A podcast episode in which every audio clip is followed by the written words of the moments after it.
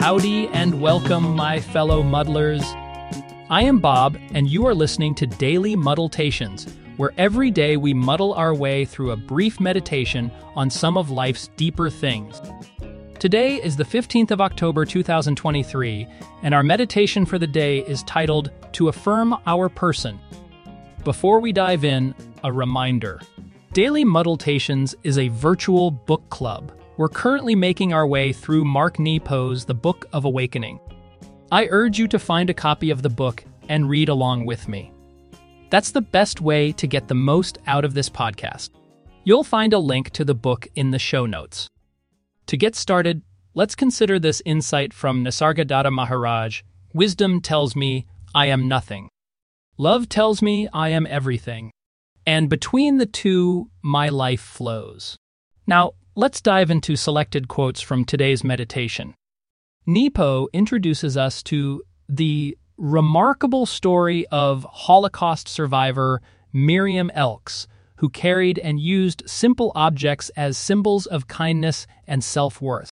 Of these items, it was written, quote, one was a piece of bread, the other a broken piece of comb. She kept the bread in case someone needed it more than she, and no matter what, morning and night, she would comb her hair to affirm her person.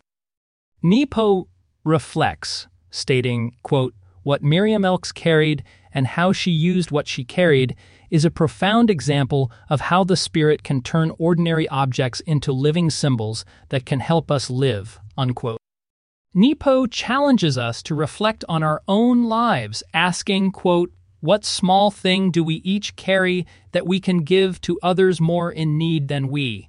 And what constant gesture do we each carry by which we can affirm our person? Unquote. These questions prompt us to consider the value we can bring to others and how we can affirm our worth. Small objects can remind us to engage in small gestures, from which a richness of life is built. Nepo emphasizes the life sustaining nature of these questions, stating, quote, to carry these questions alone is life sustaining. For to carry the smallest crust of bread or truth that we can offer others always reminds us of two essential facts that we do not live this life alone, and that no matter the severity of our own circumstance, we have something to give to others. Unquote. It's a reminder of our interconnectedness and the value we possess. Nepo concludes with the idea that by affirming our person, we contribute to the growth of the human spirit. He writes, quote, We all live somewhere between nothing and everything, and to reenact, along the way, the smallest gesture of valuing your life is to carry out God's work.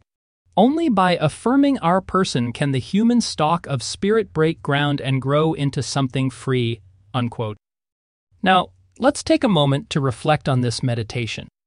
It reminds us that even in our ordinary lives, small gestures and objects can hold profound meaning. These symbols of kindness and self worth not only affirm our own value, but also remind us of our interconnectedness with others. For those tuning in, I'd like to leave you with a question to ponder on. Reflecting on Miriam Elkes' story, what small gesture or object did you carry that reminds you of your worth and the value you can bring to others, even in challenging circumstances? Do you have some insights or examples that you're willing to share with us? If you'd like, you can share your thoughts by sending me an email or leaving a voice message. The links for doing that are in the show notes. Thanks for listening to this week's episode of Daily Muddletations. If you have any questions, comments, complaints, or suggestions, please send me an email. You'll find the address in the show notes. Or, if you are listening on Spotify, you can leave me an audio message. You'll find the link in the show notes as well.